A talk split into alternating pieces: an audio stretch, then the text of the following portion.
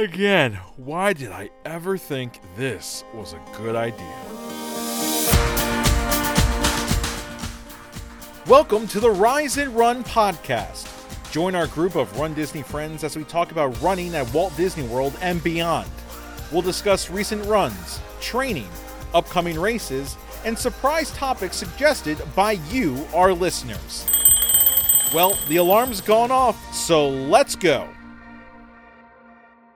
Greetings, my friends. Greetings and welcome. Welcome back to the Rise and Run podcast, episode 35.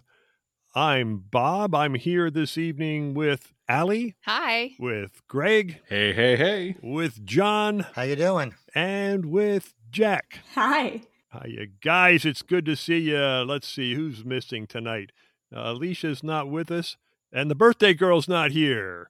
Today is Lexi's birthday. Happy birthday, Lexi. It won't be Lexi's birthday when this airs, but it is when we're recording it. So we hope she's out having a good time.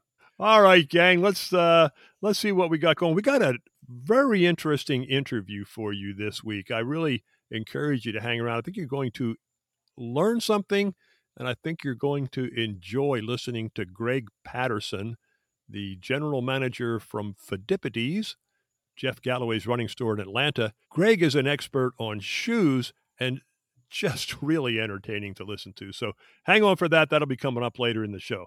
But let's kick it off as we usually do.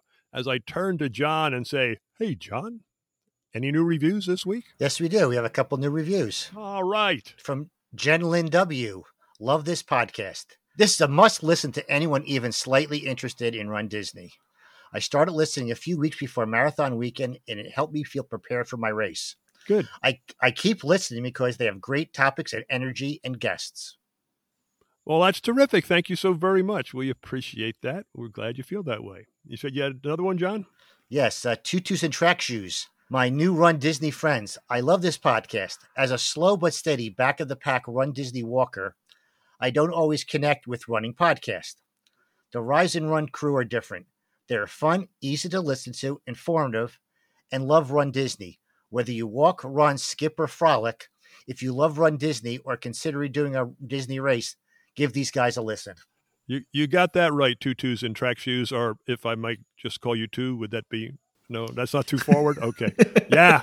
Yeah, we, we we've got the field covered pretty well and we got middle back covered pretty well and we got walking covered pretty well too. So yeah, we're glad you found a home here. We're glad you're with us. Hey gang, I had an interesting weekend. I saw some of our friends this weekend. I traveled about 30 minutes north of here to Safety Harbor, Florida, and I saw our friends Dean and Judy finish the best damn race leftover 5K in Safety Harbor. Now, another friend was there, Jennifer.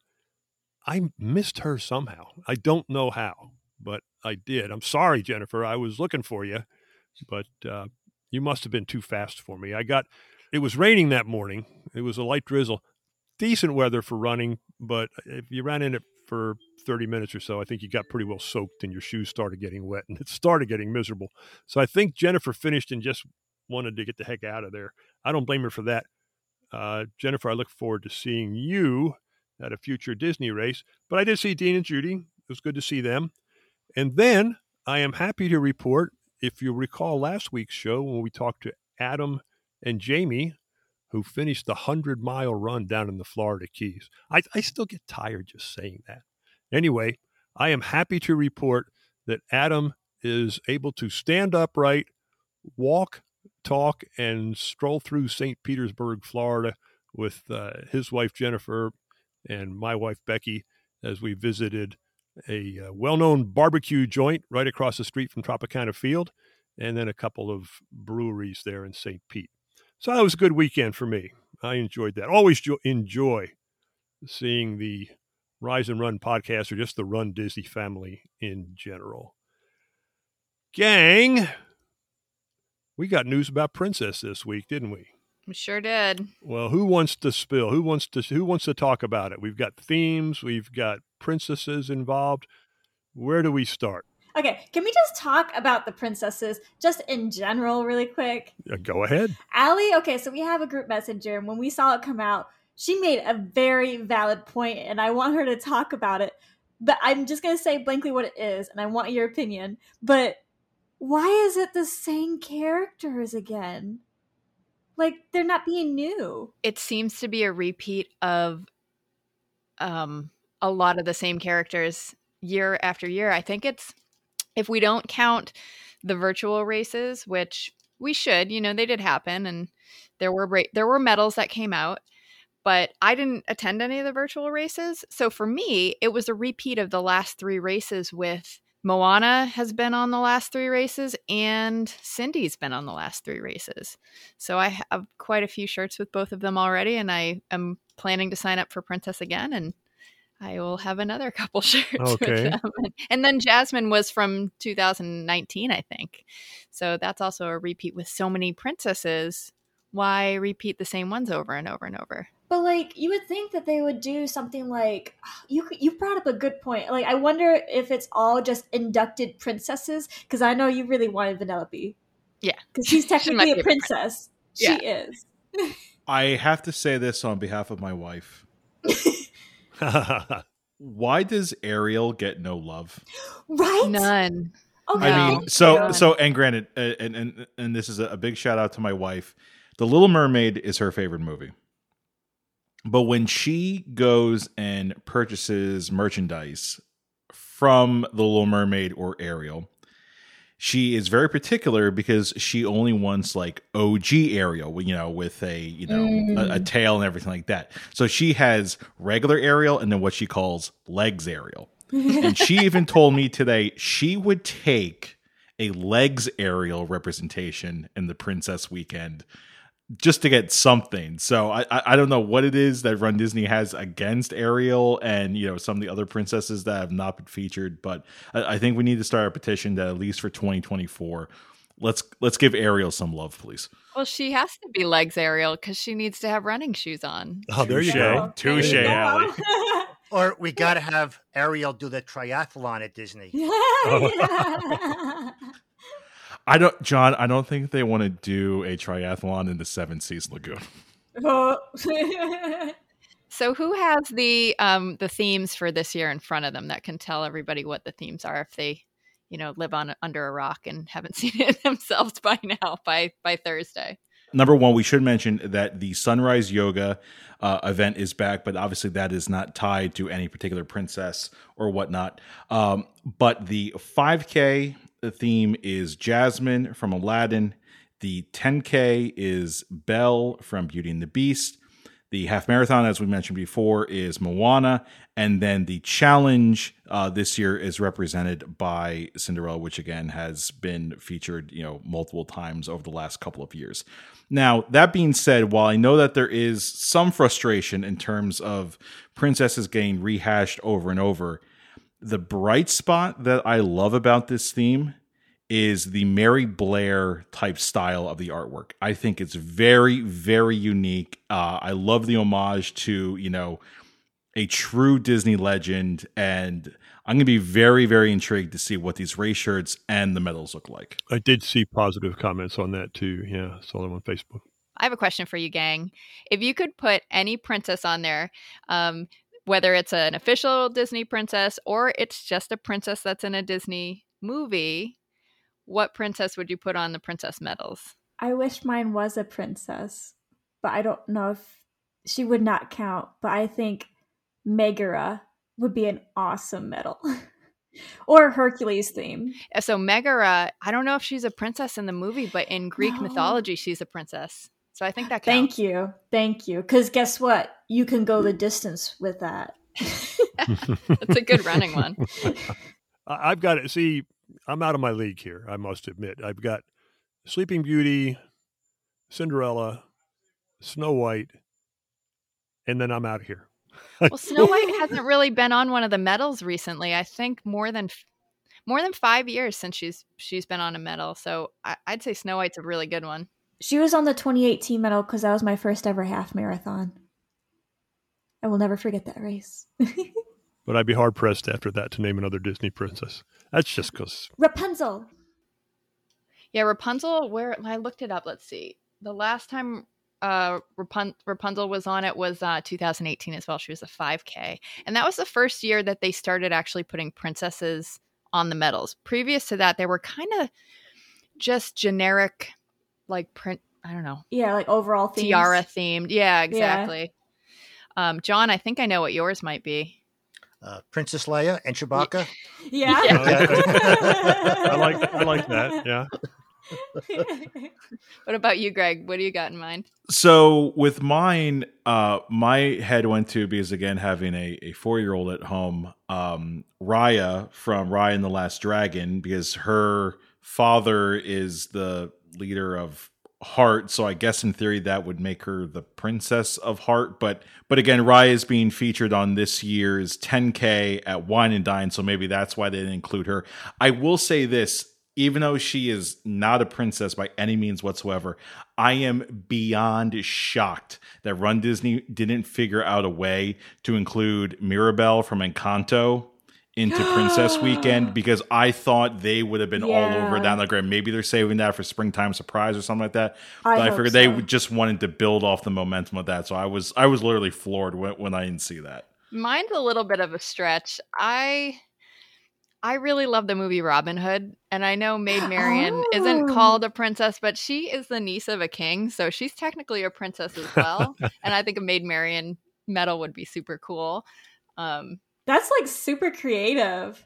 Oh Yeah. my gosh. yeah, and if and if they had like some sidekick ones or some like off character ones, I think I would love to see like a like a Daughters of Triton one or um, oh. or like I know that the Lion King is kind of doesn't really have a princess in it, but Lion King That's 2 not does. true. Right? Yeah. Lion King 2 they have a baby. So that would be kind of cool. Just some like off princesses I feel like would make people like geek out a little bit more. Gang, if you could design your own race, your own race medal, what would it be? And I don't want you to answer now.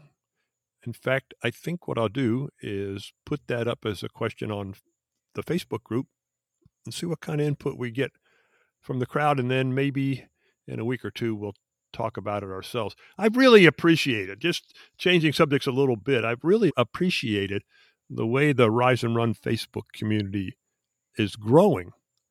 Uh, I see we don't have huge numbers in that group yet, and that's okay. But the folks we have are loyal, and I, I love, I love reading the input that we're getting and the sense of community that I'm seeing in the page. It means a lot to all of us. We appreciate it. Upcoming shows. all right, let's take a look at upcoming shows. Uh, the big one I want to talk about is three weeks from today. Three weeks from today, Jeff Galloway will be with us. Now, we're still running the thread. Uh, questions for America's running coach. If you got a question for Jeff, please let us know. Let's move on. I told you at the beginning we got a really entertaining interview. It was about, oh golly, six weeks ago, I guess. I have joined Club Jeff. Uh, if you want to know more about Club Jeff, it's on jeffgalloway.com. Uh, I think it's worthwhile because every uh, two or three months, I get some small group access on Zoom with Jeff himself, and he'll give you all the time that you want on a Saturday or Sunday afternoon. But one of the things that he did, oh gosh, I guess let's see, this is early June, it might have been late April, is he had his shoe consultant on, Greg Patterson. And he advertised this, and at the time I wasn't running at all. In fact, I I was still in a boot and everything else, and uh, I wasn't in the market for shoes, but I showed up anyway. Well, I showed up, and on the Zoom call was Jeff Galloway, Greg Patterson, another one of Jeff's assistants whose name I can't remember. I'm sorry, and me. so you talk about small group access with Jeff. Uh, we talked for a while, and then I just discussed shoes in general with Jeff, and he was so daggum entertaining and so knowledgeable and so much fun to talk with. I thought this guy's perfect for the Rise and Run podcast. And so we are honored and privileged to have him with us tonight. Greg, great to see you again. Thanks so much for taking this time and joining us. We appreciate it. Bob, you know, it's my absolute pleasure. Thanks for having me. Oh, I've, I've been looking forward to this for a couple weeks, buddy. I enjoyed talking with you.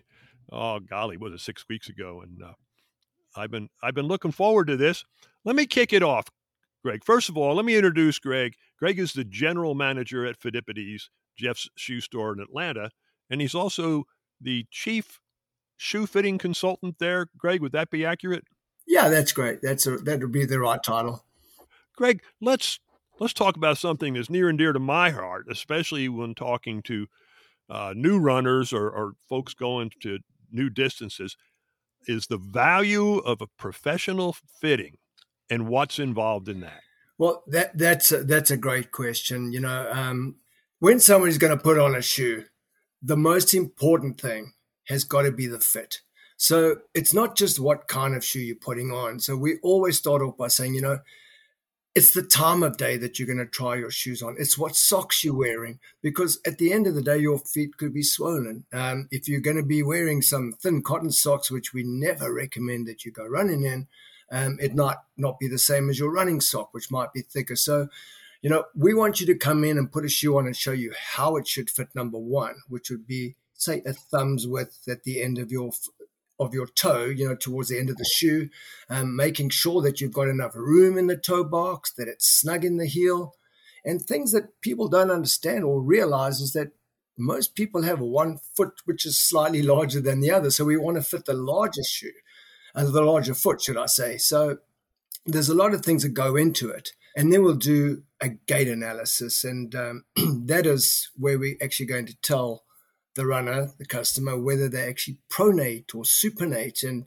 what that really means in runners' terms are is if you pronate, which most runners do, or say, but if you overpronate, we might need some assistance um, to bring your foot back into the right position to push off.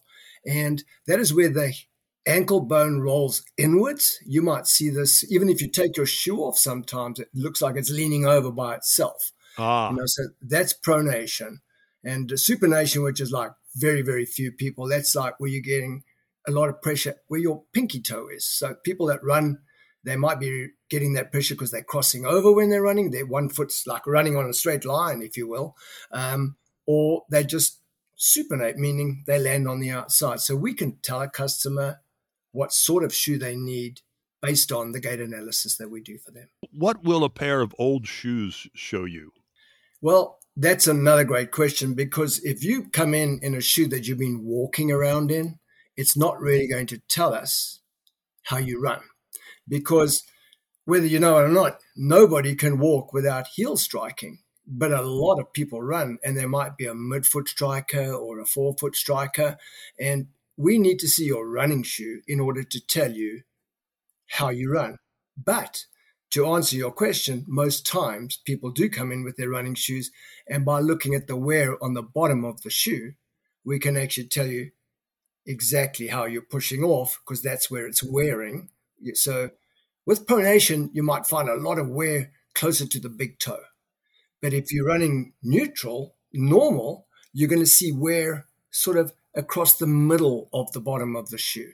Um, and if you were supinating, remember just a few people do that, you'd see wear on the outside of the shoe where the pinky toe is. All right. So it can give you some clues if we bring our running shoes, not Absolutely. something we just happen to be walking around in. Okay.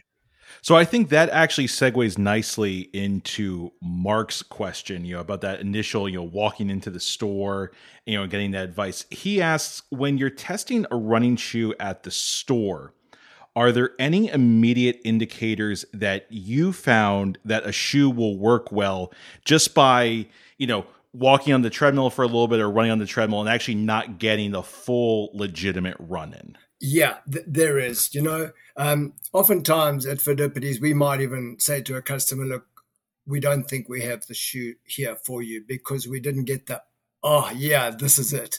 You'll know when you have that right shoe on. But with regard to whether it's going to work for your gait, we can tell.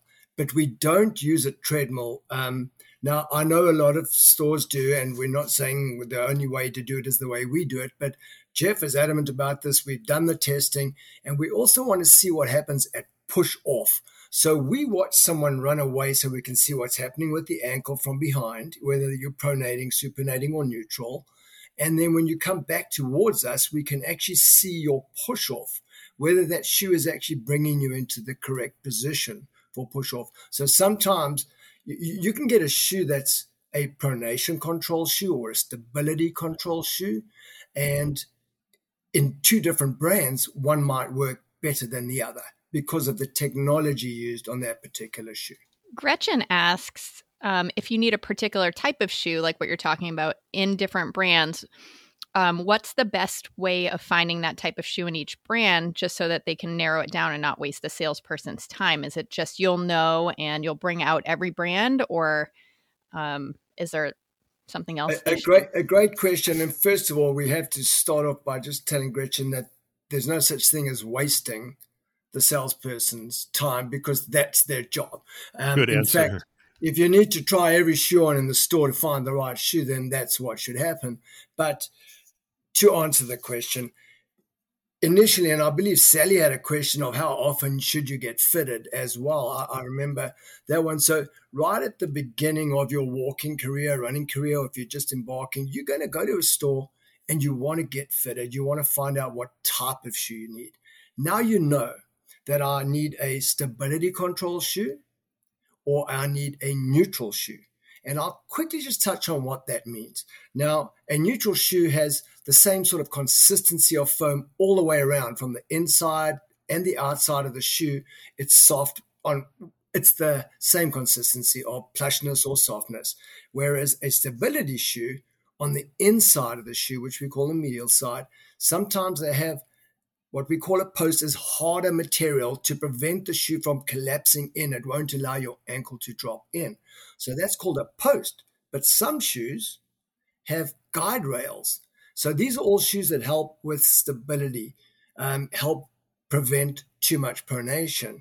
So a shoe with a post, for example, might feel a little stiffer than a shoe with guide rails.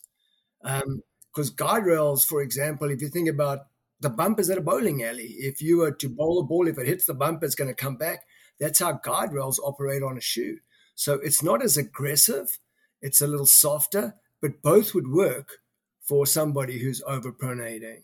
So now we just want to ask the customer, I mean, the, the salesperson, to bring out pronation control shoes. Is there a risk involved with folks, let's say, who uh, get a control shoe but don't need it, or vice versa? Who do need it and get a, a neutral shoe? That's a tough one. You know, I, if I use my son as an example, he's an overpronator. He ran in high school. He was their number one runner for quite some time. Uh, he went off and ran in college, and he overpronates like you cannot believe. But he was always running in a neutral shoe. When I try to put him in a shoe to help support, um, he started complaining about aches and pains. So it doesn't mean just because you pronate or overpronate that you should get or you have to get a shoe, you can, and it will help put you in the right position of push off. But if you do get a shoe that gives you a lot of support, I won't throw out brands and names now, but then you also, let's say you got plantar fasciitis and your podiatrist says you've got to get the Superfeet Green. Now, if you go and get that insert and you put that into a maximum stability shoe, a very aggressive shoe, it could overcorrect you and it could put more pressure on the outside of the shoe and it can cause some problems, slight injuries, but you should feel these little niggles before they become injuries and just know to take it out. Is that the same thing if you get an orthotic from your doctor? Um, you want to be in maybe a neutral shoe because I have um, overpronation as well too, and that's corrected with my orthotic. Hundred percent, yes. So first of all, let's just uh, explain the difference between an, an insert and an orthotic. An orthotic is something that you're going to get from your podiatrist, your foot doctor, and they are going to build it up or something. It's going to be a structured. It's going to be hard. It's going to keep its shape, and sometimes an orthotic will not fit in all shoes. So when shoes are made you know, they're made with the toe box and the heel and the heel counter and the tongue. And if we look at the anatomy of a shoe, if it doesn't have a high midfoot volume where the laces are, if it doesn't have enough space there or the toe box is pretty low, it's not going to accommodate an orthotic, but it might accommodate certain inserts. So it is important to make sure that you put your orthotic in a neutral shoe and one that has enough room to accommodate it. I already know you kind of answered what was going to be my question, so I'm going to go ahead and ask a question from Jessica. She asked, "Do trail shoes have different lifespan from road shoes, and what is a good indicator?" They have a much harder outsole than a road shoe will have. Now, on a trail shoe, you also get different types of outsoles depending on what sort of terrain you're going to be running on. And I'll use the word Vibram because Vibram is like the one brand of outsole that everybody's going to use if they're not going to be on a, a rocky, sticky, wet surface because it's got the most grip. So that shoe is going to it's going to help on those on, on, on those surfaces, but it's not necessarily going to prolong the lifespan of the shoe. Now remember the foam of the shoe, that's compacting with every single step you take, and you're going to get normal lifespan out of a trail shoe, same as what you will on a road shoe, except it's going to be a little bit more comfortable because you take the ground and the shoe into consideration when you talk about the firmness and the compactness. So your bones and your your your, your muscles are going to feel better, but the lifespan of the shoe is not necessarily going to be extended. While we're on that topic, in general, is there a number of miles we can expect to get out of a good pair of running shoes? Yeah, that is a, a great question. And, you know, every manufacturer uh, is going to come back and give you a different answer. But we give you a range. For example, you get an everyday shoe, you get a lightweight shoe, and you get a racing shoe. Now, the shoes that most of us want to wear for our daily runs and for new runners and walkers and that, they're going to wear an everyday shoe. And that's, that's, that's your Ghosts and your Cumulus and your Wave Rider and your Cliftons. Those shoes are what we call your everyday shoes. They should last somewhere between 350 to 500 miles. Oh, wow. Why the difference? Well, it's stature. So let's say I weigh 160 pounds, but I'm also running on crush loop. Someone else is weighing 250 pounds running only on asphalt. I'm going to get more life out of my shoe. Roger that. I Understand that. You know, you know how I know I need new shoes, Greg? And I keep track. I keep track to the mile. I know how I need new shoes when I'll come in and I'll say something to my wife. I say, hey, you know, my my knee's a little sore. She'll say, "How old are your shoes?" Every time, uh, and every, every time, time she's right on. Yeah, well, while talking about that, you can extend the life of your shoe. And I think there was a question where somebody was talking about rotation in their shoes. What yeah. should we do? Um, yeah. So, rotation has got two sides to it.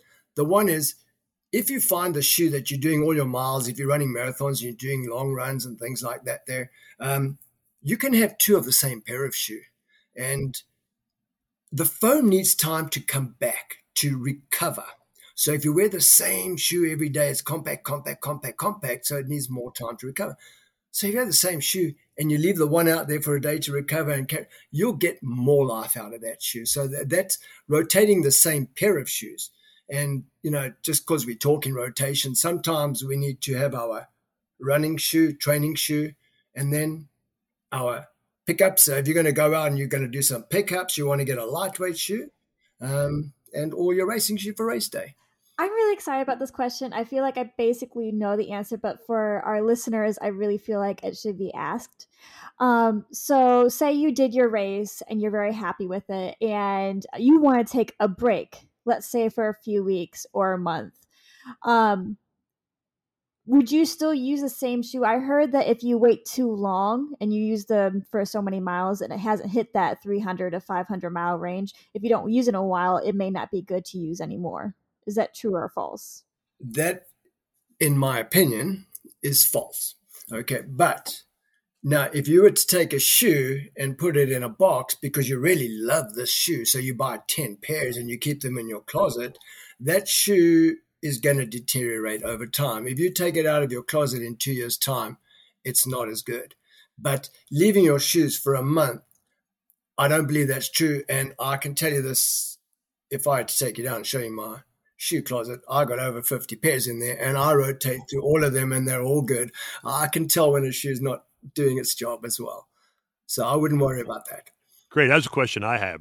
do shoes wear out on the shelf? But you sure covered that. Thanks. Jody and Shalene, they have a question about zero drop shoes. And will they strengthen or hurt a problem Achilles?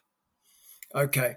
Uh, that is a great question. I'm glad it was asked. So sometimes let's talk about drop first of all, what drop is. So you were talking about a heel toe offset. And for those of you that run in like a Ghost or a Mizuno Wave Rider or something like that, that would be a 12 millimeter offset shoe. So a 12 millimeter drop, meaning your heel is 12 millimeters. I don't know what that is in inches, like less than half an inch higher than your toes. Okay. Um, and then you get shoes that are 10. And if you go to the Sauconys, they're eights, Kinvaras are four. And then the ultra shoes mainly are zero drops. And I think these are the shoes we're probably referring to, or maybe a topo or two. So if you go down more than four to five millimeters, like straight from a 12 to a zero, you're going to probably pick up some Achilles problems. You're going to stretch it out. It's going to hurt a lot. So it's better to not go down. You want to transition down if you want to go to a zero drop shoe. You don't want to go straight there. Okay, so that's a follow up then. So if I have two different brand shoes, let's say a Saucony and a uh, Ghost, like you said, where one's going to be a 12 and the Ghost and the Sauconys are, you said That's what? An eight if it's the Ride or the guide, yeah. So would that be a problem rotating between those? Not at all. So I said transition to get used to. So I run in zero drops, I run in 12 millimeter drops, and I run in everything in between.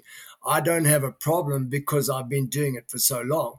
It's just you don't want to go straight from a 12 to a zero, but certainly work your way down. You can even go and run a mile or two in your zeros and then come back, but don't just use them straight out of a 12 to a zero as your only shoe. So this is actually a question I have personally. So I am an overpronator. I need, you know, that stability shoe. But, you know, over the, the course of my, you know, quote unquote running career, you know, I, I've dabbled in different brands or, you know, different styles, you know, within, you know, the same brand or whatever. So if there is a particular, you know, whether it's cushion or stability, do you recommend a different type of shoe based on the distance that you're running? And I'm thinking of this question on behalf of all of our dopey runners and all of our goofy runners out there that are going to be doing varying distances from back to back should we just stick with the same type of shoe and just keep you know rotating several pairs or you know should we look at like i know for me at one point i would use a uh, brooks adrenaline for one type of race, but then I would use like a Brooks glycerin for you know maybe a, a higher mileage race. What, what's your recommendation when it comes to that? Also, again, great question. So every brand and the way we actually have our shoe wall set up, we have one line of shoes going straight down, and there could be ten shoes there, and we would say this is the entry level or everyday or even flagship shoe of each brand. So it could be like we're, we're talking about the Wave Rider, the Ghost, the Cumulus, um, what am I missing? The Clifton. So we go down the Saucony ride. That's your everyday shoe, and that's something we would put anybody in to do their long distance runs, go racing in if we're not trying to get PRs at this particular point, because this is an everyday shoe meant for miles. So for you, the adrenaline is really a Ghost GTS, but they'll never rename it as the Ghost GTS, like the Glycerin has the Glycerin GTS. The Glycerin is a plush. Now, I can't use the word plush for Ghost. It's a soft cushioned shoe. The Glycerin and the price tells you the story, is a plush shoe. Just like you would go from the Cumulus to the Nimbus, or you go from the Clifton to the Bondi. So you go from the Wave Rider to the Wave Sky. The Sky and all those shoes are the plush, softer, more cushioned shoes. And the price tag tells you that. So they're both everyday shoes. One's just going to give you a little bit more comfort than the other one, but both of those would be meant for distance. Now, if we were staying in the Brooks range because you're talking the adrenaline and then you're talking the GTS. You wouldn't want to go run your miles in a launch GTS because that's a lightweight shoe. That's meant for picking up the pace and doing some shorter runs if you're going to try and pick up and go a little faster, you know, for your speed days. Um, and then we can talk about their race shoes and then we'd be looking at something else. Yeah, you mentioned it, and, and one of our listeners, and unfortunately, I don't have the name in front of me, asked when, if ever, they should invest in a race shoe. And then as a follow up, they also asked if you had any advice on socks. Okay. So, yes to the race shoe for the person that's actually trying to get a better time. Now, remember this all we're doing when we're looking at uh, a race shoe, it's lighter. And anytime you're going to run lighter, you're going to run faster. You know, there's a saying they say, train heavy, race light. Um, so, and even in high school and college, you're going to put on your spikes. It's like they weigh next to nothing and, and they give you extra grip. So, yes to a race shoe if you're looking for time. Because as soon as you put on your race shoe, you're giving up the comfort and protection. So, if you're going to race a marathon in a lightweight shoe, you're going to know you raced a marathon in a lightweight shoe. Um, whereas if you did it in your everyday plush shoe, it's going to feel like it wasn't that bad. So, yes, there's a place for that. And of course, socks, yes. Now, for example, and I'll mention four brands just so that I don't you know, single out any, but the most popular ones are going to be Feetures, Balega, Swiftwick, and say Smart Smartwool, and for those that like the toe socks Injinji, right? So I'm a definitely a Balega guy because it's a little bit thicker than um, a Feetures, and it doesn't hug my foot as much. It's like Feetures is just too snug. But I know so many people put on a Feetures. Oh, I just love this little huggy. You know, it's like it depends. So, and it's also going to be a thinner sock, although they do make thicker socks. Um, and while we're on socks, I want you to know that a sock can make a shoe feel at least a half a size smaller or a little bigger if you're putting on a thin sock. So make sure you're wearing the right sock if you're going to be racing. And one more thing about socks where they are important. Um, for example, I could run in the same pair of socks every day for two weeks and they wouldn't even smell. And I would never sweat in them. Whereas my son could go for a three mile run and have to wring them out.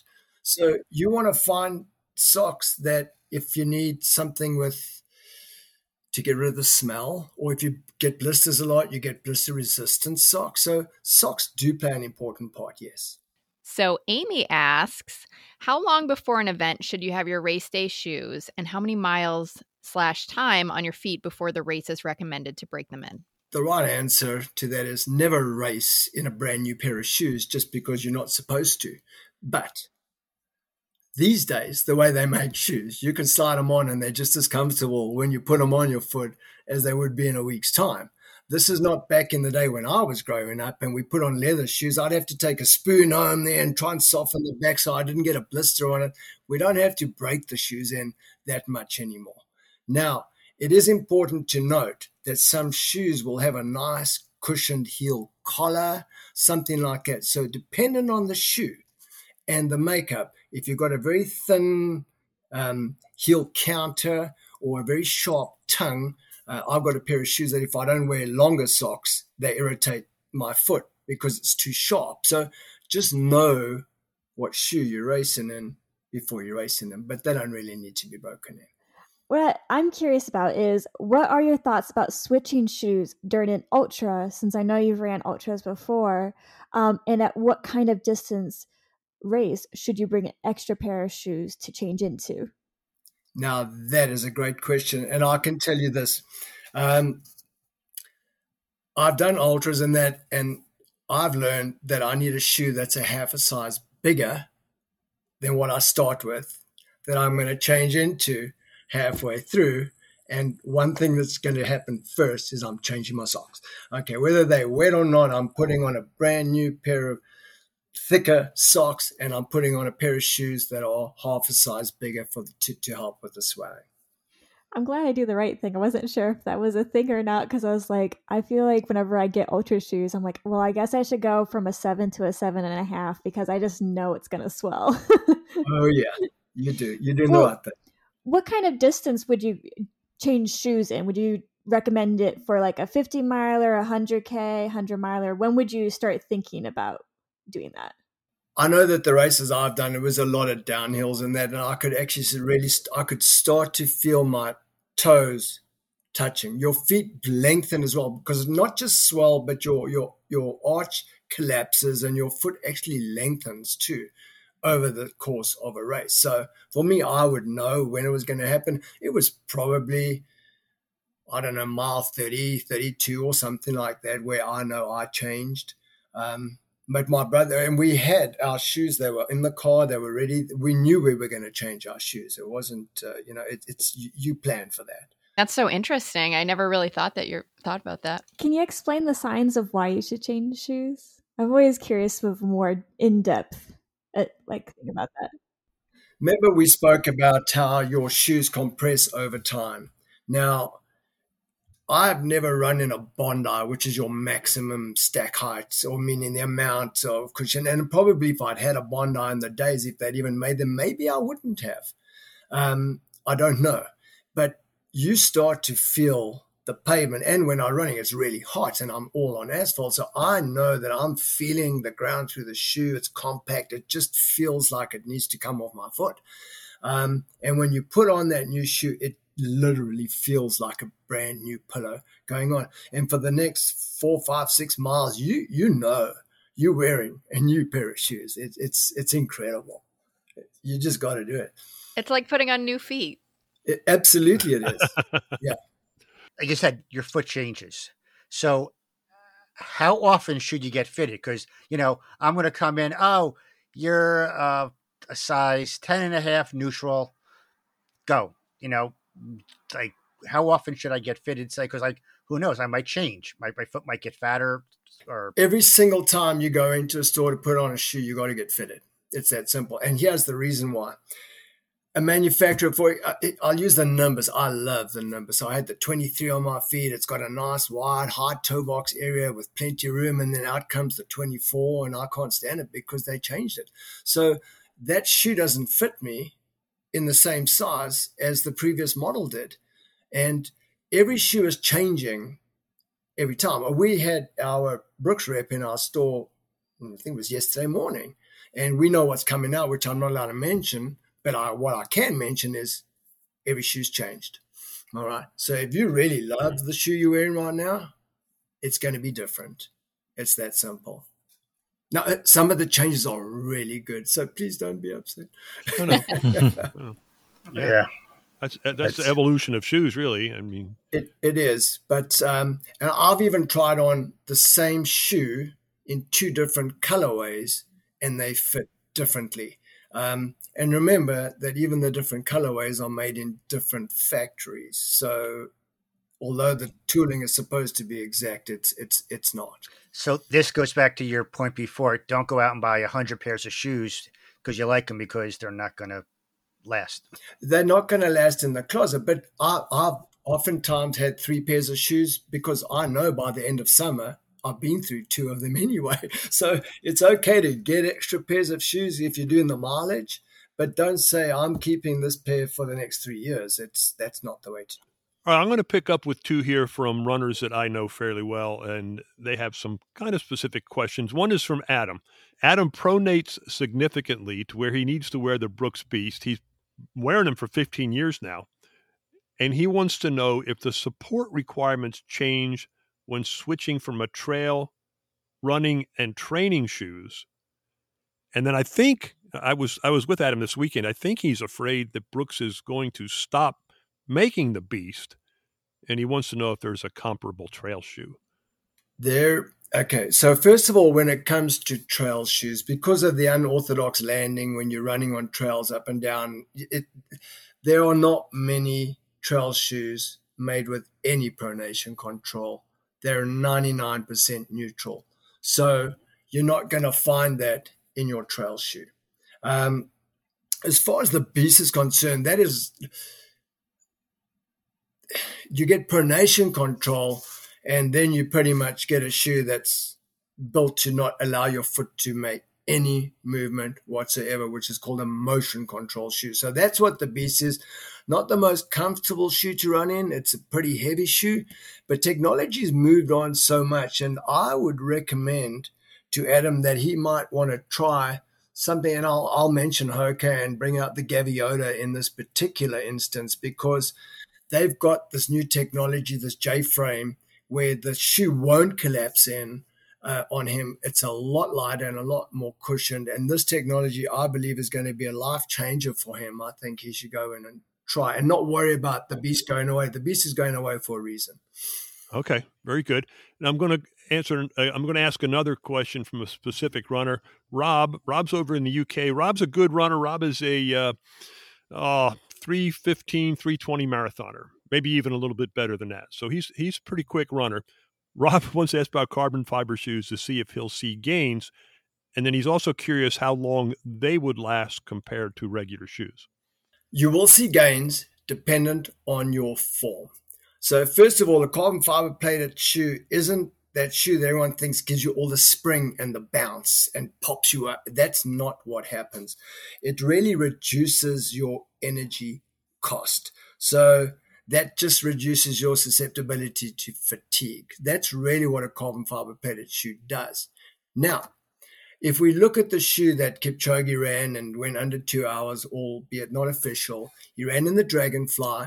It's got the most, the softest, most responsive cushioning in the shoe in their Zoom X, but it's a very thin heel. For someone who runs and lands on their heel, this shoe is going to break down in no time at all and it's going to give absolutely no benefit. You're not going to be faster in it. Now, I can go back and even mention I also do a bit of coaching. I've got this one lady who, in her first marathon, she ran three hours flat. Okay, she was trying to get under two. And then she said, Well, I really want to get faster. I need to run in the Dragonfly. And I told her she couldn't because she doesn't engage her hips. So, meaning she used to bend. So she wasn't getting she wasn't getting the benefit of the shoe. So she trained and trained and trained her fixed her form just a little bit, went out and knocked off 14 minutes. So there's the answer. Yes, you're going to get the benefit of the shoe if your form is correct. So the shoe is not for everybody, but if you can, it will work.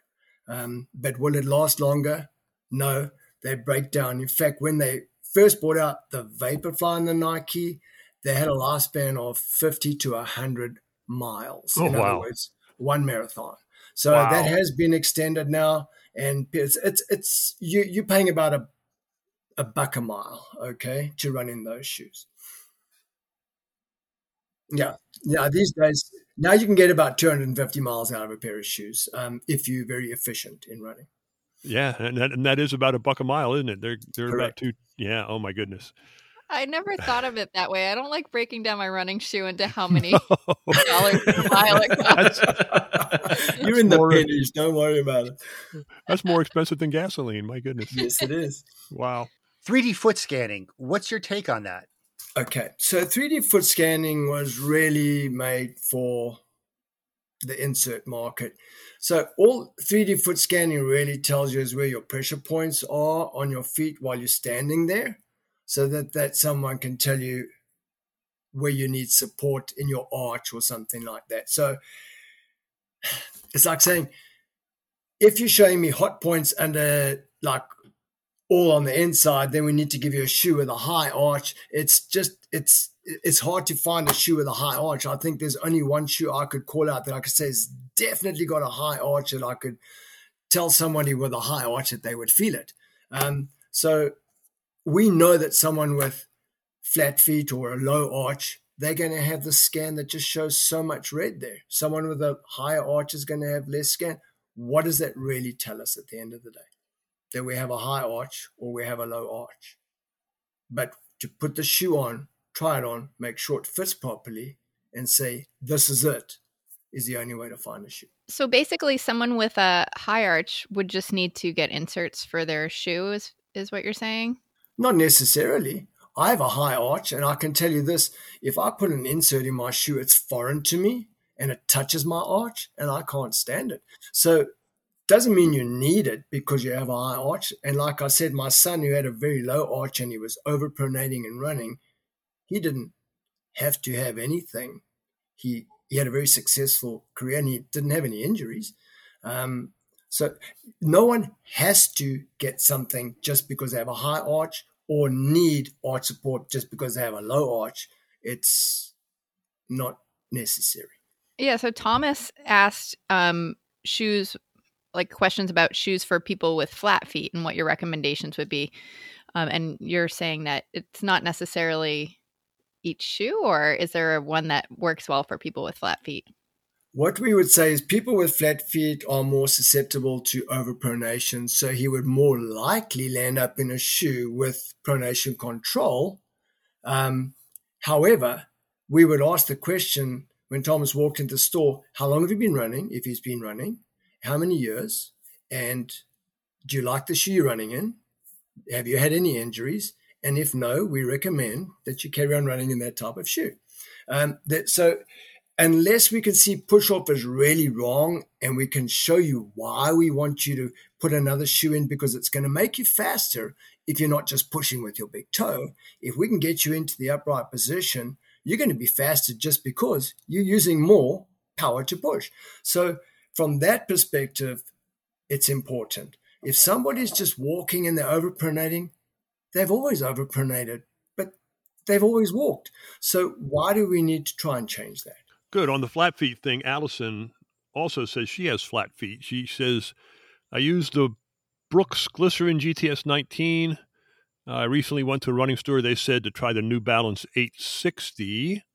What are your thoughts on that, Greg? Both shoes are meant to help pronation control. That's New Balance's equivalent to the adrenaline, actually. And remember, the glycerin was just more plush. So they're equivalent shoes in different brands, but with a totally different feel.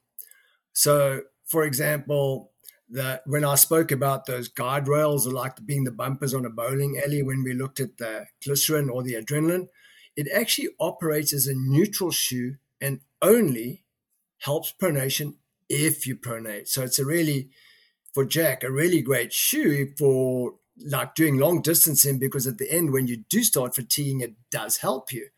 Now, coming back then to the 860, the 860 doesn't operate as a neutral shoe, it's always got that harder medial or inside posting. So after three to four miles or five miles, you know it's there. You can feel it in your arch. So it's a different shoe. It does the same thing with a totally different feel. Different, different so, way. Yeah. Okay. Um, I think we've asked a lot of our listeners questions. Listeners, if you didn't hear your name, we combined some questions because we had several people asking the same thing. But I'm going to try and clean up a couple here. These are, in some cases, unique. I'll start with Kimberly. Kimberly has a plantar plate injury, and I think she's looking for a recommendation for shoes, which I turned into a general question. Are cushioned shoes better for folks with leg injuries? Wow. Okay. Um, yes and no. So when we talk about plantar and uh, uh, plantar fasciitis jumps to mind, right? So and we maybe hopefully haven't all had it because if you do, my thoughts are with you. Um, there we go. So you might come out of a um, a podiatrist shop and he's going to send you and say, go and get the power step this or go get the superfeet green, which is the high arch. So this is not something that's soft. It's a structured insert. So just because you have an injury that feels like it's hurting underneath doesn't mean you need cushion. It means you need treatment. So the right treatment for that would be a structured hard insole to keep pressure on the plantar fascia throughout the day.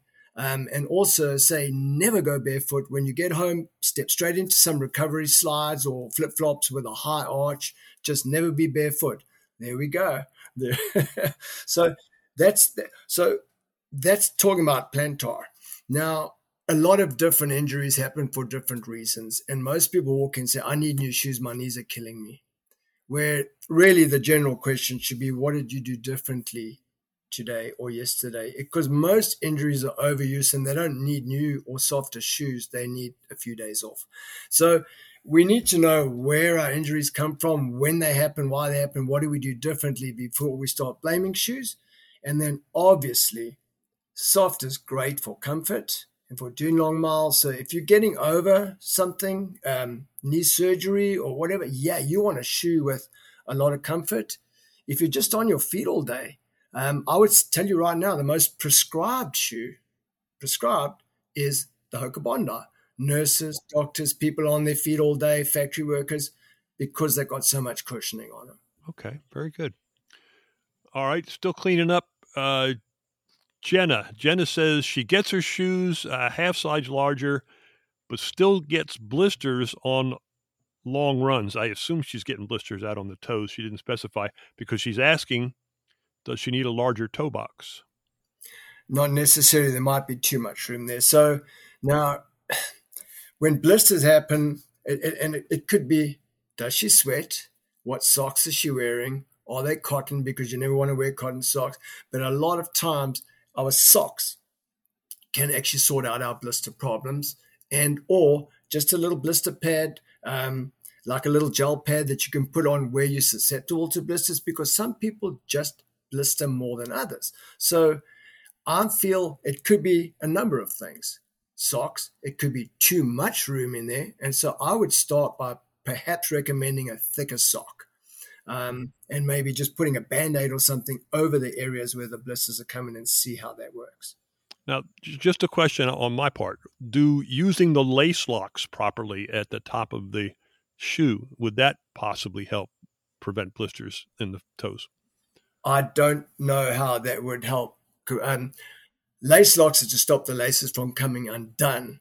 You know, you can tighten any lace just as tight as your pull laces, um, just depending on how you pull them. But we don't recommend you tighten your shoes too tight. It can actually cause other problems um, if you do that. So we don't want to make our shoes too tight at the laces to try and prevent a problem. We rather want to get the right size shoe. Gotcha. That makes perfect sense. And I've saved this one to last. Carolyn asked this question, and this is this one makes me smile. I don't know. I don't know how much you remember about talking with me last time. I'll explain in a moment. Carolyn asked if there's an alternative to the Brooks Adrenaline. Apparently, she likes the shoe, but she doesn't like its aesthetics. She doesn't like the way it looks.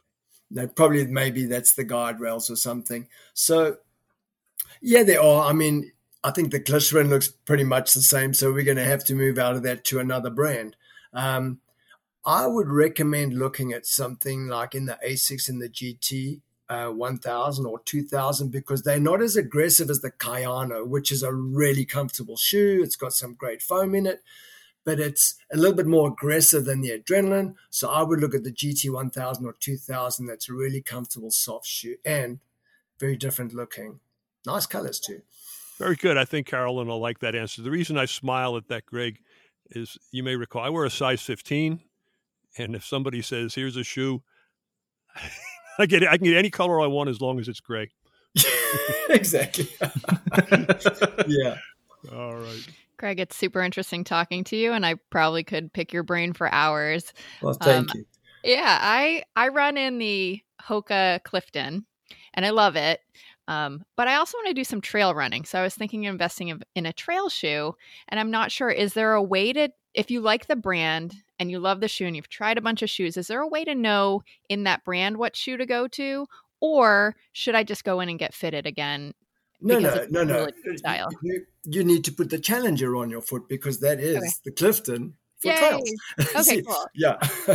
and the Stinson, for example, is the trail shoe of the Bondi. So if you want a lot of cushion, then you're going to go for the Stinson. So no, the Challenger is your shoe. Awesome. Oh, thanks so much. well, there you go, Allie. Yeah. There you go. That was great. Ready to run in the woods now. I think we heard another question. I think I saw. I don't know if it was on our group but someone said uh, when you retire a shoe, like you, you, okay, I take my shoe, um, it's by 300, 400 miles. I retire it. I use it to a as a uh, everyday like go into the store shoe. Is there any drawback to doing that? No, there really isn't. You know, as as as long as when you're wearing a shoe, you, you don't get home and say, "I know I've been out walking." you know, or my knees are just aching a little or something. If you're not feeling any aches, the shoe's just fine. But sometimes you're only going to feel that on your runs because it's the pounding. Um, remember, that's what happens, especially for somebody who's a heel striker, because the only time you're really going to get a full pound is when you got a straight leg. Uh, there's a jolt going through your body. So walking, you're never going to have that. So you're not going to get that sort of pounding. It, it's fine. It's fine to wear that shoe. I, I have a progression: running, walking, gardening, trash for my shoes. there you go. Or don't forget at Phidippides we recycle shoes. You Recycle, I- bring in your- there you yeah, go. I need to look into that. I've I really do. I've got a local running store. I'm going to call them and see if they take recycled shoes because I've got. a, I'm I sure got a they bunch. do. Yeah. If they don't, let me know. I'll send someone their way. They'll just put bins in the store and like everybody. I got a call today. Somebody else. We're already using someone, but someone else. Please, can't you use us as well? But we, we have a good relationship with our guys. Okay, very good. Very good. I will do that. Greg, I've been looking forward to this for the last six weeks when we first met. I knew it was going to be fun. I knew the gang would enjoy talking with you, and they have. Uh, I, I hope that our listeners got their questions answered. I want to finish where we started, Greg. I, I, if I could emphasize one thing to my fellow runners, go get a professional fitting. Don't go to the big box and talk to the kid who they hired last week go to a professional. It's worth every daggum penny. It's worth every minute of your time to do that. It is. And if I can add to that, Bob, um, if you don't have the time or the means to do that, you can actually go on our website. If you can video a short video of yourself and you can submit uh, a video, and we'll do the gait analysis for you online and reply by email and tell you what shoes we recommend. Thank you. I wanted to, I and I appreciate you mentioning that because I wanted to bring that up too. Phidippides has that available. They have online consultation. It is really worth it, gang. I promise you, really worth it. Greg, any last thoughts? No, but just uh, I just want to thank you for having me. I've had a blast. It's been great. Oh, it was terrific. It was terrific. I knew it was going to be. Thank you so much. Hey, maybe we'll do it again uh, down the road. huh? Anytime. Love it. Really, I told you we were going to enjoy talking with Greg, and we did. There's one thing I've known Jeff and Jeff Galloway Productions, if you want to call it that, for oh golly, uh, seven or eight years now. I got to meet and talk with a bunch of people in the organization. There's one consistent thread that runs throughout. Jeff Galloway hires nice people. And Chris Twiggs is a great example. And Greg Patterson's another great example. And the folks that you run into, Phidippides, and of course, Jeff himself. It's just a pleasure to work and uh, uh, just a, it's just a pleasure to talk and be around those folks.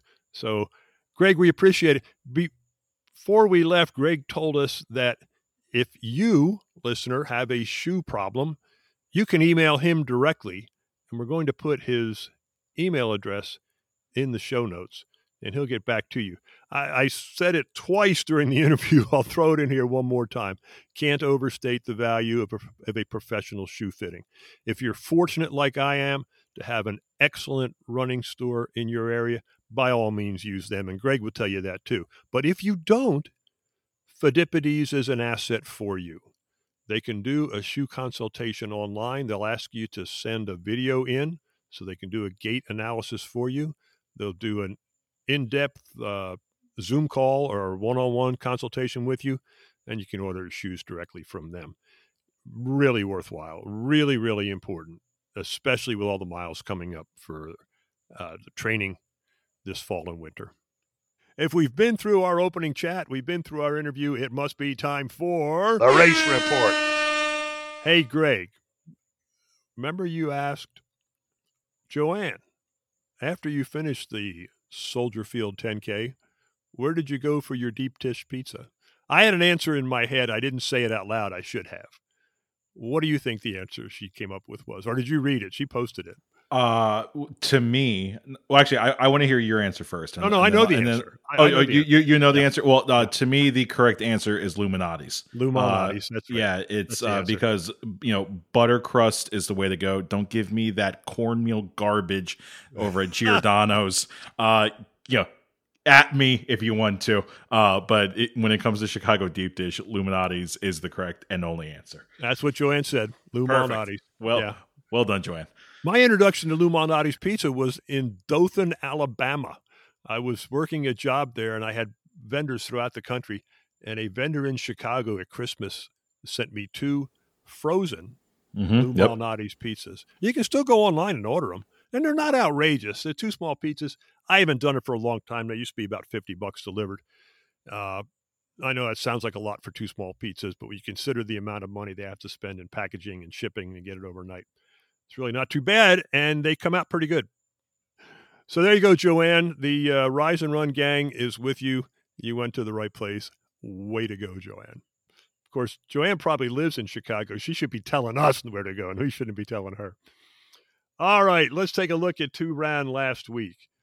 Uh, over in the UK, the in Hatfield, Broad Oak, England, our friend Amy finished a 10K, and it was in conjunction with, it was the same weekend as the Queen's Jubilee celebration. So there were a lot of great photos of just the, the British colors and all that during the run. And, and Amy said it was a great thing. I, did, did any of, any of you guys watch any of that on TV here in the States? I watched a little bit of it. No, it's, I, I respect it. I really, we don't have traditions like that in the U.S. Not that we need a monarchy or anything like that, but even in a, even in our military, we don't have the traditions that the British do. Uh, but I heard a silly comment by one of our announcers. This may be the last 70th Jubilee we see in our lifetime. Maybe. Are you planning to live to be 200? I mean, let's look at it. the Queen's 96, okay? Now, God bless her. She may be around for a while yet. That's fine. Long live the Queen, right? Next in line is Charles. Charles is older than I am. I don't know how much, but he, he's older than I am. So if and when he becomes heir to the throne, he ain't going to be around for 70 years. Charles is 73, Bob. 73, okay. So yeah, he's going to be. After that is William. William is about my son's age, I think, which is 40. He ain't going to make a 70. So yeah, I think this might be the last in our lifetime that we see a 70th Jubilee. Don't you think so? William is 40 years old? Yeah, I think so. No he's, way. He's mighty close. He's, he's right around that. And I don't know who's in succession after that. I did. I'm surprised I knew that much. He will um, be 40 in June, June 21st. Okay. That's insane. I remember when I was like younger and I was like, oh my God, Prince William. That's all right. And I don't I don't know where this guy is in line to the throne, but Paul McCartney, he's 80 this week, I believe. He's Nuh-uh. playing in Boston tonight. Huh? He's playing in Boston tonight. Yeah, he's playing two shows in Boston, one tonight, one tomorrow. Yeah. Um, I, I think I told you. 80. Oh no, look, I should look so good. I mean, yeah, I, I saw him in Orlando. I think I told you guys that. It was great just being in the stadium with him. But anyway, we digress, guys back to the race report. A good report on that, Amy. See, look what you started. uh, I already talked about the leftover 5K in Safety Harbor. Dean was there, Judy was there, Jennifer was there. Jennifer did PR, and then she went and ran five more miles just to make sure it wasn't a fluke. Good for you. Uh, our friend Margaret, our friend Margaret ran the Community Rainbow Run 4.9K in Orlando. First comment just in general. Margaret's another, I'm going to call her a contender for the title of costume queen. Margaret goes all out into her costumes, does a great job. Um, but on a serious note, this this race, this run, was to commemorate. not the right word. Uh, in in memory of those who lost their lives in the uh, Pulse nightclub massacre. Now, I've I've been in a similar situation. I'll explain in a minute we hear these stories, whether they're these horrible catastrophes like these mass murders or whether they're tornadoes or natural events that strike and a lot of people lose their lives and i'm going to say generally we feel very bad about it we go that's a horrible thing we know it's a horrible thing when it hits your community it's entirely different when it hits your community everybody's involved at a different level. And if you haven't been there before, and sadly to say, I was there in Enterprise, Alabama when a tornado killed nine high school students. I didn't know any of them. But just being so close to something like that, it hits you entirely differently. And I can tell from the post and, and what she wrote that Margaret was close here. She, in fact, she mentioned one of her friends who survived the night, but went into the building several times and it's just an entirely different feeling. So it's it's. Uh, I just wanted to say that I understand that it's an important thing, and I'm glad you got to participate in this. Also, that run was featured on local TV here. It's the second time an Orlando run that Margaret's been in has been featured featured over here in Tampa, and I haven't seen you yet, Margaret. So look for the TV cameras next time. Okay, moving along to the Honor and Duty 5K. Our buddy Joe ran that one in Fort Smith. Nice looking shirt for that one, Joe. Good picture. Thank you very much. I've added this one just because I know it on a personal level. The Revels Rockies Marathon in Denver. Chris Twiggs finished in time to qualify for the Boston Marathon. He qualified with about three minutes to spare. If you're familiar with Boston qualifiers, they publish times and then later on they sometimes make cuts that are below the qualifying time. But three minutes is usually enough to make it. Great run. Chris had some interesting comments. He was talking this morning in customized training. This is primarily a downhill run. In fact, it's almost exclusively a downhill run. And I never thought about this. What Chris said was, yeah, you do the downhills and you get into a cadence and a pace for the downhills. And then when the road even just levels off, doesn't even have to go up. When the road levels off, you feel like you're expending a whole lot more energy. I never thought about that.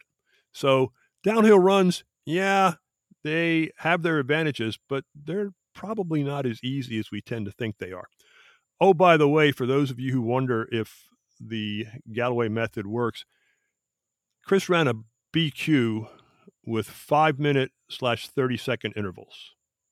So every five minutes he stopped and walked 30 seconds and still finished in, I think, three hours, 20 minutes. I'm not sure exactly what it was, but I know it was, it was good enough to qualify in his age group. In Iowa, the dam to DSM half, which goes from the Saylorville Dam to Des Moines, Iowa. The S's are silent. Tommy finished her first half, which of course was a PR. And sub 230, though, that's a darn good time for that's awesome. half. Yeah. Um, got some great photos. Uh, Chris was also there and said they had perfect weather. So good job in the dam to DSM half in Iowa. Uh, the Rock and Roll Half Marathon, San Diego, California. Ruth was out there. Ruth sent some good pictures. Ruth is still injured, wasn't able to participate. She said she had a good time cheering on the other runners, uh, had fun, sent some good photos. Bruce was there. Bruce sent some photos of the expo and of race day. He said the course was challenging and hilly. I did not realize that San Diego is the home of the original Rock and Roll Half. It all started out there in Doylestown, Pennsylvania, not far from Greg, the Dairy Air 13.1. I must carefully say the two words Dairy Air 13.1. Brianna, Brianna PR'd that bad boy. A challenging hilly course in 223, another excellent time. That's a five minute PR for Brianna. She also finished third in her age group. Well done, Brianna nice photos there. I appreciate the photos from the runs, gang. You know who I didn't hear from, Allie? I did not hear from the Bank Newport 10 milers. Oh well, I did. They're my Run Disney crew. I know they are, but I didn't hear from who was there. Casey was there. Heidi was there. Who else was there? I've got it. I need to. Jen Yeah, and and, Smashley. Smashley. Yeah. Mhm. Yeah. Yeah. so they all had a hard fought race. There was definitely some chafing happening. There was some aggravated injuries. There was a panic attack. There was Uh-oh. a migraine. Um, everybody fought for that medal, but they all finished. Good for them. You know those hard fought races. Sometimes that medal just feels like one of the most important medals you've ever gotten, Yeah. even if it's not your best time. Is that a hilly area, Newport? I mean, I'm Yes. not real familiar. Yeah, okay. Yeah, and so Heidi's from Tampa, Florida. So I don't know if Aha. she uh-huh. was prepared for all of those hills. I do. But, she was not. but I know that they all went out and they had brunch afterwards, and all they could say is even even after all the hardship, all they could say was they just had an amazing time with amazing friends. So Good job. yeah. we do. when you get a small group together, that's really cool. I appreciate that. Very nice. Um, another amazing event, June 4th and 5th, the 24 hour Eagle Up Ultra, Canal Fulton, Ohio. Our buddy Chad, you remember you may remember Chad from a couple of episodes ago talking about the Across the Years running event where he ran uh, 400 miles in 10 days. That's right, 400 miles, people. Chad ran. Well, this time he did a 50 miler and a 50K in less than 24 hours. Sent some great photos. Looks like he smashed his previous PR. And I say looks like because he is waiting for official times, but he thinks he took almost three hours off of his finishing time in 2021. And I, he was also on uh, Customized this morning. He said that for mile 81, his pace for mile 81, eight minutes and 30 seconds. He's not even sure how that happened. for mile, if I do it, well, I can't do it now, but not too long ago, if I did a magic mile and I was 830, I might go, eh, it's a little slow, but okay. For a mile, this was mile 81, my friends. Yeah. Ha- having met Chad and how tall he is, you know, seeing him pump out that kind of mile, I'm Oh, just I like, I. I, I was, I was just like, just picturing it in my brain as, as he's sharing that story today. And Yeah. that's just downright incredible. So once again, Chad, Yeah. great job. Congratulations. Yeah. Yeah. You know, I've never met Chad uh, in person. I look forward to that someday, but I've, I've talked to him quite a bit. Another one of those guys I feel like I know. Well, what the heck? I do know him. Great job, Chad. Let's take a look at next week. Uh, kind of a smaller number next week, at least those who have told us they're running. All of these, no, okay, the first three are on Saturday in Ithaca, New York, the Gorges Ithaca Half Marathon. I looked that up. It looks beautiful. It looks like a trail run. Jody is doing this one. I am looking forward to pictures from this one. Natalie is doing the Cornfield Cornfield 10K. No, I did not stutter. It is the Cornfield Cornfield 10K, Omaha, Nebraska. The we've got some crazy names this week. The Summer Camp 5K, which is part of the Summer Morning Running Series, except Summer Camp is spelled S U M M E R and Summer Morning is spelled S O M M E R. I couldn't figure out why. I looked on the website. I have no idea why that is. But our buddy over in Central Florida, we just talked about her, Margaret, is doing that one. It looks like it's a series. And up in Montreal, Quebec. Okay. And finally on Sunday, up in Montreal, Quebec, Susan is doing the Run for Women 5K with her daughter, who is a wheelchair athlete. So I've seen pictures of Susan and her daughter before. They go to several events, and I'm looking forward to seeing more. We love hearing about your successes and love seeing the photos of the medals and of the races. We really enjoy it. Once again, if you want to be part of the race report, you can look at any of our podcast pages. There's a file linked at the top. You can drop your name into it or just put your name in the comments and I will add you in. All right, gang, that completes episode 35 of the Rise and Run podcast. We hope you enjoyed this one as much as we enjoyed recording it for you. Sure was fun talking with Greg. And uh, we may have him back again one of these days to talk more about shoes. I think he had a good time here with us also. I will remind you that this Thursday, which is the night that this podcast drops, we will be on our bi weekly Zoom call, 8 p.m. Eastern. The information will be posted in our Facebook groups. Okay, for the rest of the Rise and Run crew, that's going to do it for this week. Till we meet again, happy running.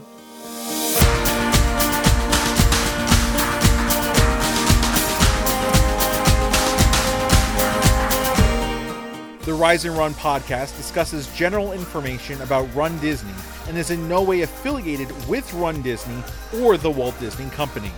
Any information or advice discussed on this podcast should not be considered medical advice and should always consult with your healthcare provider or event organizer.